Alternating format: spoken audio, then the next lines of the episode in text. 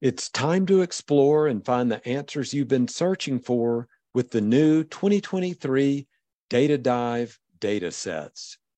The MGMA Provider Compensation and Production Data Set is one of the most comprehensive data sets in the industry, providing hospital and physician owned practice data and compensation benchmarks for medical directorship, on call, academic, and starting salaries.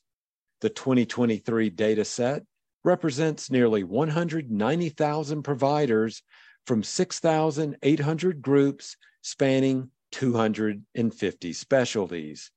With this valuable data, you can attract and retain the highest quality providers, drive more revenue through productivity, and keep costs contained.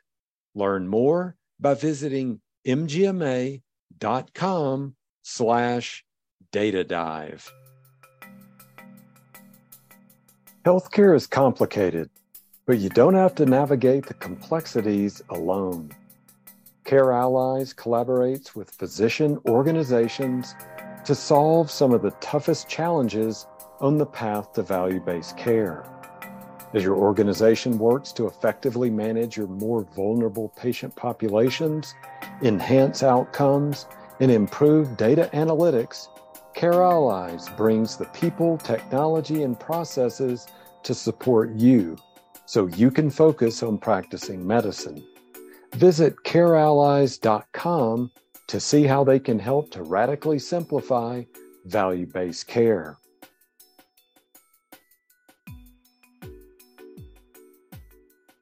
Well, hi, everyone. I'm Daniel Williams, Senior Editor of MGMA and host of the MGMA Podcast Network. Today, we've got a topic that is definitely important to practice administrators and healthcare leaders. How do we prepare for the wave of physician retirements? So, here to help us take a deep dive into that topic and to explore the topic and offer tips and resources is Tony Stajduhar. He's president, Jackson Physician Search. Tony, thanks and welcome back to the MGMA podcast. Thank you. Great to be here it is it's really great to reconnect with you here on the show have you on again as a guest.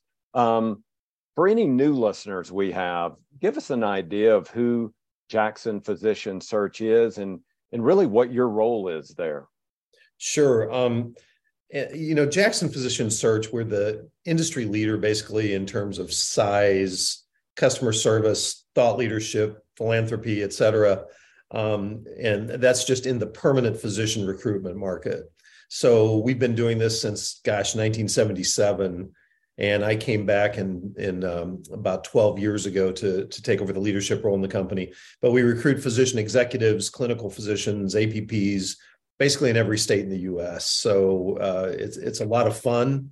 Uh, it's been an interesting career. And right now, I'm fortunate enough to be the leader of this amazing group. Um, uh, you know they they all just have that others first mentality and always doing the right thing just to make sure that we can help people have access to healthcare nationwide. That's really what we try to do. That's our our kind of part of our vision and values and what we're trying to help people accomplish.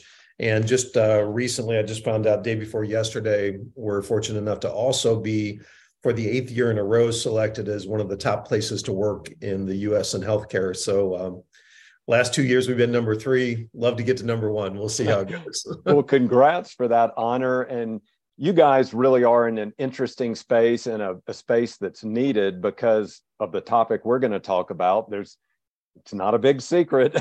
There is a physician shortage and um, we need to be aware of it. And we're glad we have partners like you who are on top of that and helping place people and making sure we can get those physicians to those uh, practices, health systems, et cetera. So um, let's take a deep dive into that. One of the reasons we're talking about this is that uh, Jackson Physician Search has a new white paper that really digs into this topic.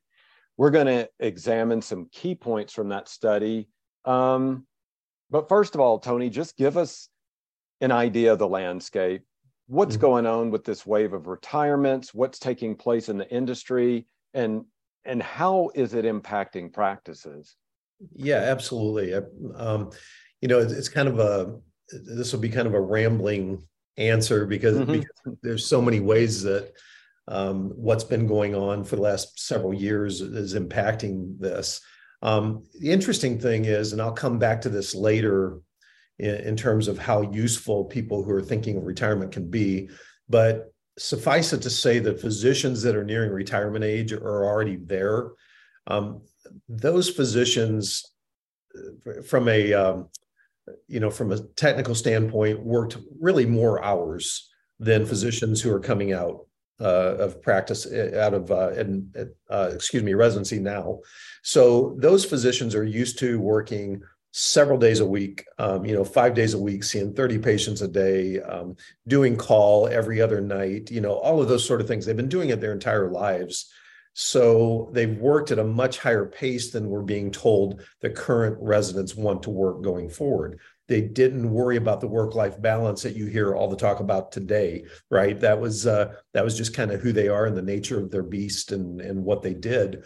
Uh, so over the years, you know, that's got to wear on you over time. And so when they talk about physician burnout, it's like if there's burnout for these physicians that are nearing retirement age or at retirement age, gosh darn it, they deserved it, you know, because they worked their tails off for 40 plus years to get to the point where they are right now. You take that then and you you add on the things that have happened over the last several years with the pandemic and the toll that that took on people mentally, physically, emotionally um, and it has kind of pushed that even further and further towards the edge. So all of a sudden, you've got this huge percentage of physicians that are above the age of 55 that are nearing what hmm. the you know the world thinks as retirement age. You right. know, of course, in France, that's probably only 62, but here, here it's 65, 67, whatever it's going to be this year.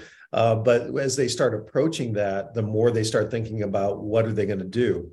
Now, you're always going to have the diehard physicians, in my opinion, that are going to say they'll probably work until they're just not here anymore, you right. know, and they they just work until they pass. But uh, most physicians are getting to the point where they want to have some type of plan and some type of future outside of medicine as they go forward.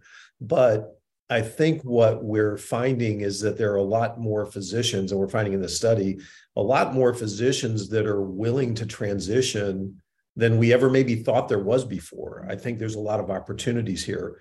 But the other part that's really interesting to me is when we work with medical groups, hospitals nationwide, we usually look at their planning for the next year of recruitment or the next two or three years of recruitment.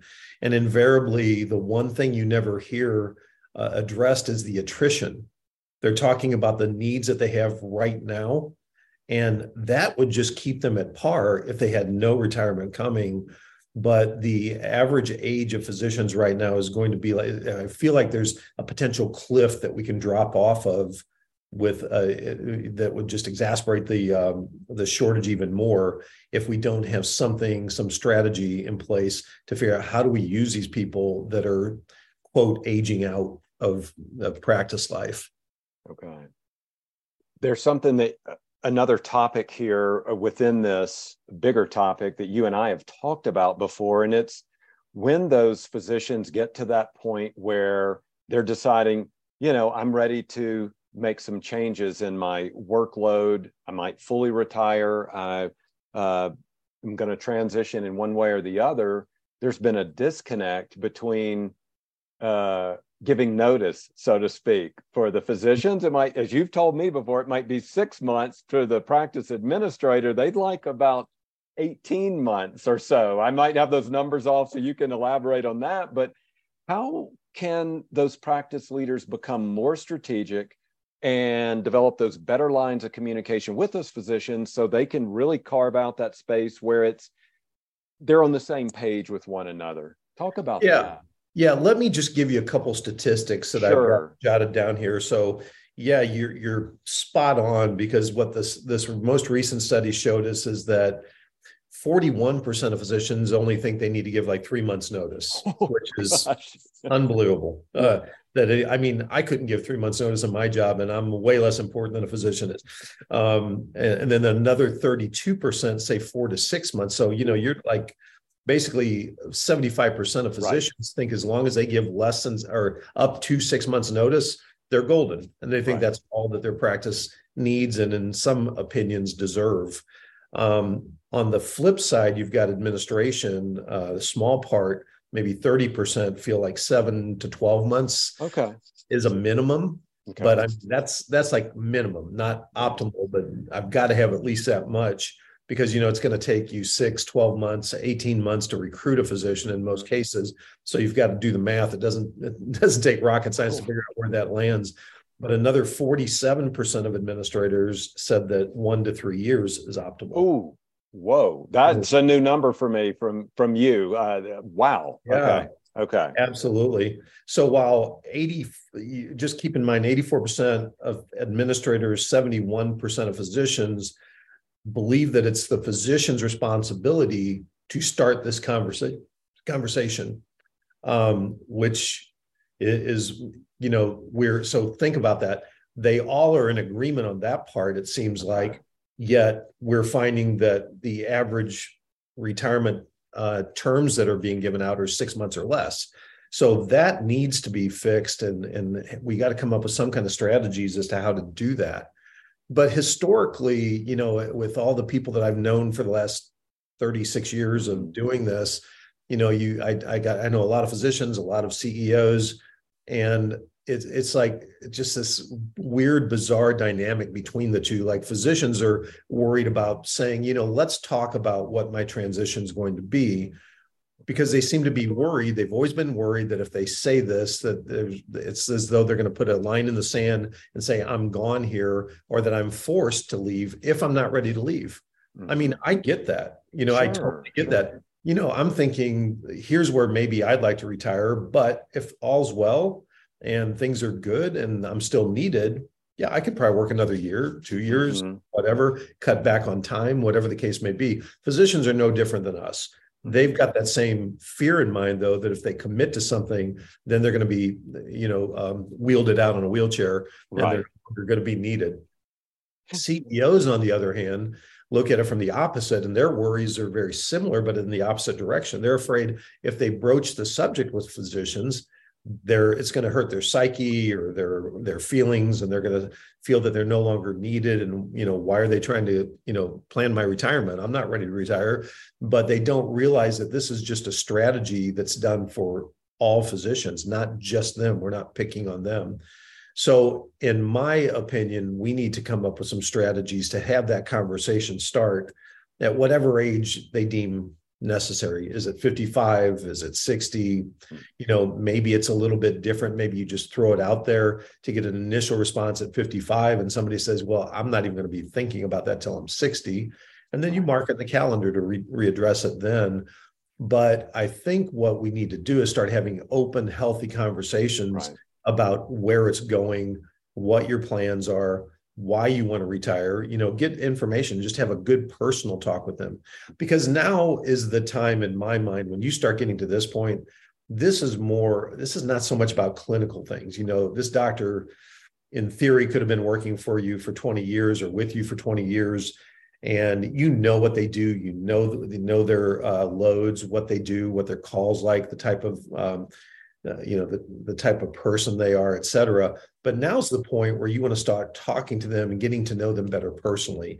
It's that next stage of their life. You know if you can be real with them and say what are you thinking about? What would you like to do? Uh, you know and really get into an in-depth personal conversation and let them know that you you know not only want to help the facility if we can prolong some of these uh, their their work with the organization but that you also care about what they're looking for what they need to make their lives better because they're in a stage of life they should be in a stage of life where their life should be better they should be able to transition and do what they want to do they earned it so you know i think there just needs to be some healthier open communication and clarification as to why we're having this conversation instead of fear on either side of having it, if that makes Right. sense.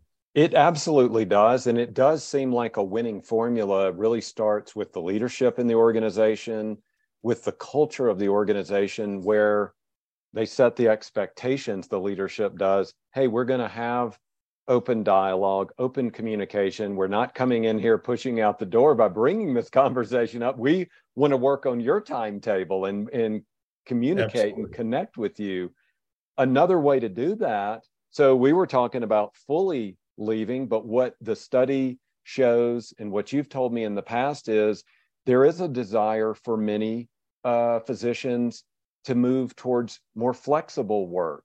Uh, mm-hmm. I saw a quote in here that or that many administrators, many uh, might believe that when that talk starts, that done is done, but the physicians are going, no, I just I don't want to see 30 patients anymore. I want to spend some time with the family, the grandkids, or you know, on the golf course, or, or, or consulting, or teaching, or doing other things in addition to only seeing patients. So it might be more flexible work. Talk about that flexible work. How do we make that work in these practices?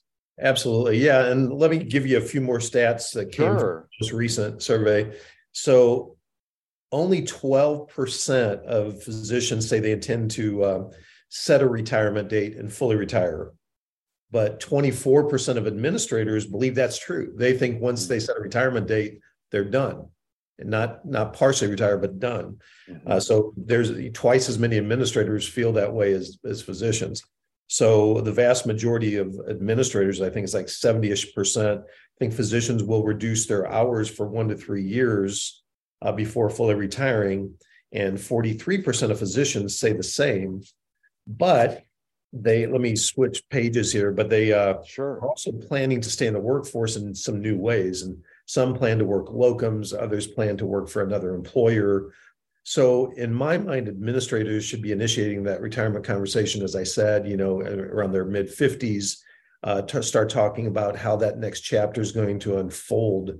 Um, but you know that it, what we're hearing and what we're hearing from most physicians is saying yeah this is my retirement date which doesn't mean i'm retiring they shouldn't even call it retirement they should call it a transition okay. and as you said there's going to be a lot that say you know i'd love to teach you know maybe there's a place in them for, within an, for them within an organization to mentor new physicians younger love physicians that. that. are coming into that system mm-hmm. hospital medical group et cetera you know they can still you know maybe have some clinical hours but really that's their purpose is to help work on helping those people uh, acclimate to the culture of the group that they've helped build. So you know making them feel like they have some sort of importance there because in in reality if you do it this way they really do. Um, or physicians saying and i've got some stats coming here in, a, in another moment that we'll talk about some are just looking for different type of practice at this point. Mm-hmm. they just don't want to be full-time. And like you say you know i just want to golf one day on the weekend and one day on wednesday you know? Okay great. We can probably work that out if you want to keep working. You know in today's world as i as i mentioned earlier newer physicians come out that you know four day work week that that could be considered full-time work.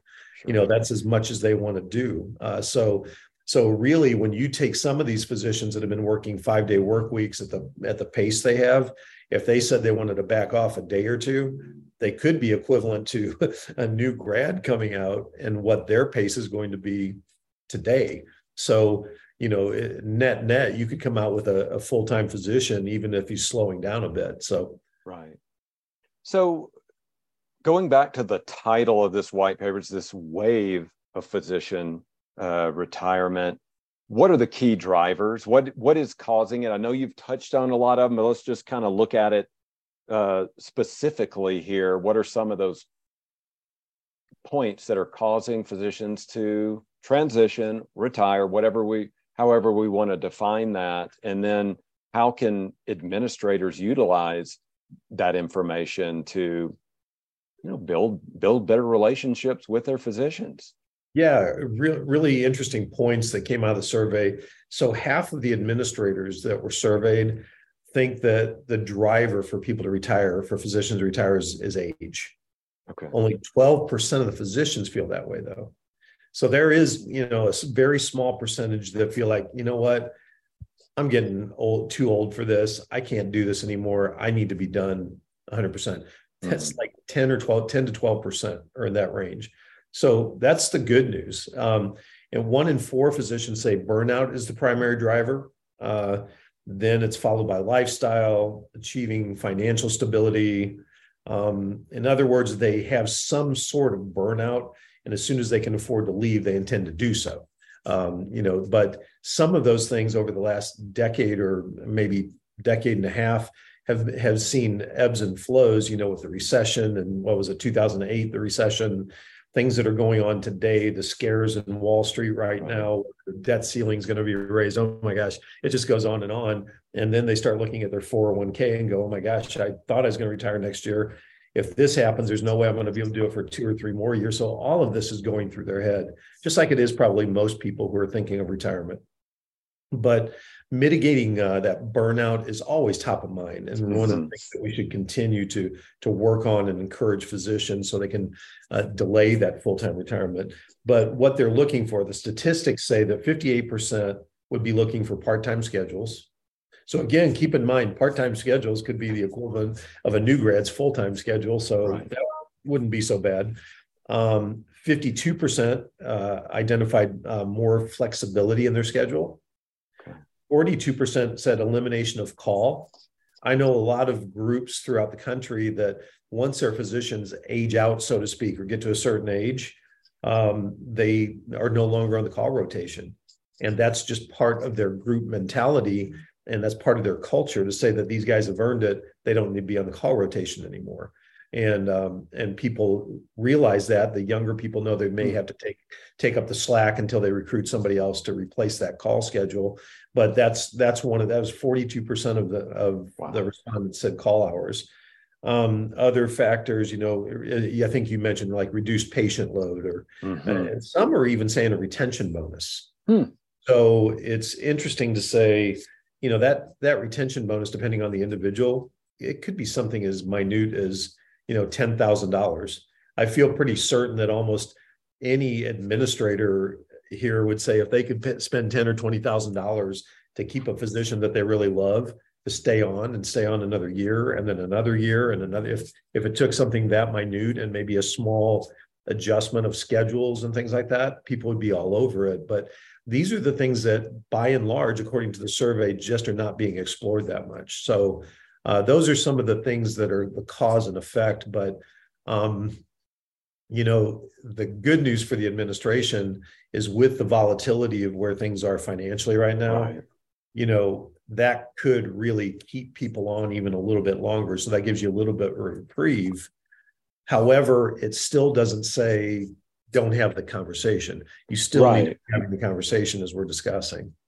Well, correct, because they could be staying on uh, not against their will, but against their desires to just transition and make some changes because, but because of those economic concerns that are taking place in our economy, um, that might keep them on working and not maybe as happy as they might be if they could just lessen that workload, et cetera. So yeah, and think and you think about that. You think, okay, physicians don't need the money at that point in their career that what does that really mean to them but you know it could even be something as simple as them saying you know yeah i've got the money i need to retire. I can live comfortably. But gosh that would be a nice i could just basically take that and gift it to my grandchildren to right. help my kids pay for their education you know so they don't have that on their plates someday down the down the road. Who knows what they would need it for but you know again that could be part of the conversation and just you know what what can we do to help you? What can we do to help this be easier for you? So mm-hmm.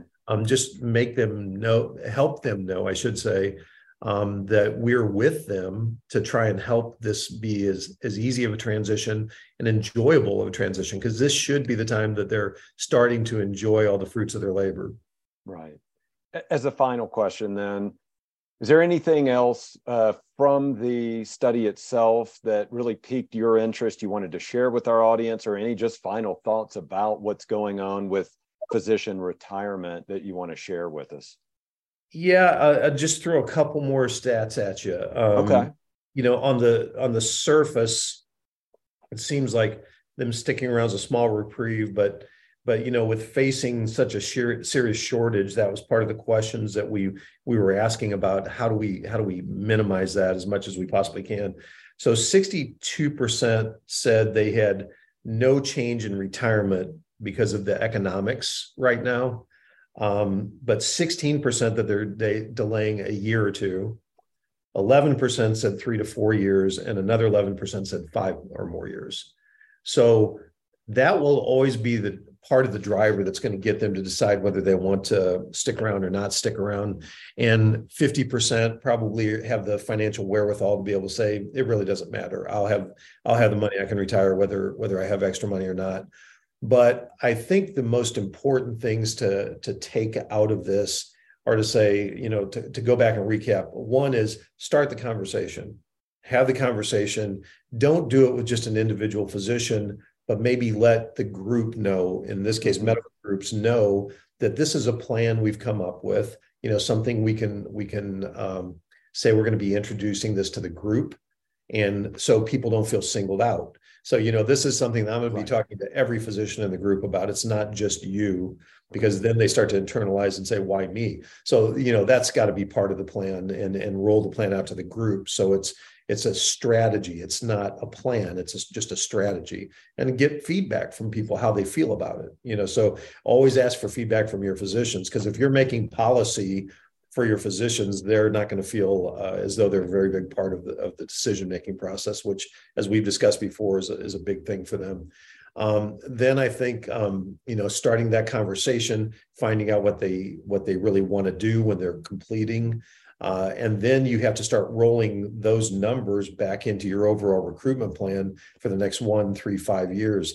If you're not including attrition in your medical staff planning, that's a big mistake. So you really, really need to jump on it as early as you possibly can. And then just get creative and think outside the box of what can I do to try and help make their lives easier that would make them want to stick around longer and right. continue to be part of the group and helping them to understand how how important they are to us and that we want them to be here as long as as long as they feel comfortable. Okay. Well, Tony, these are some great points. Thanks again for joining us uh, on the MGMA podcast. My pleasure. Thank you. All right. Well, that is going to do it for this episode of MGMA's Business Solutions podcast. Thanks again to Tony Stajduhar. He's president, Jackson Physician Search. Um, as a note, in our episode show notes, I will provide a direct link to this research paper we've been discussing so you can access that and read it. Thanks again for listening and for being a part of the MGMA Podcast Network.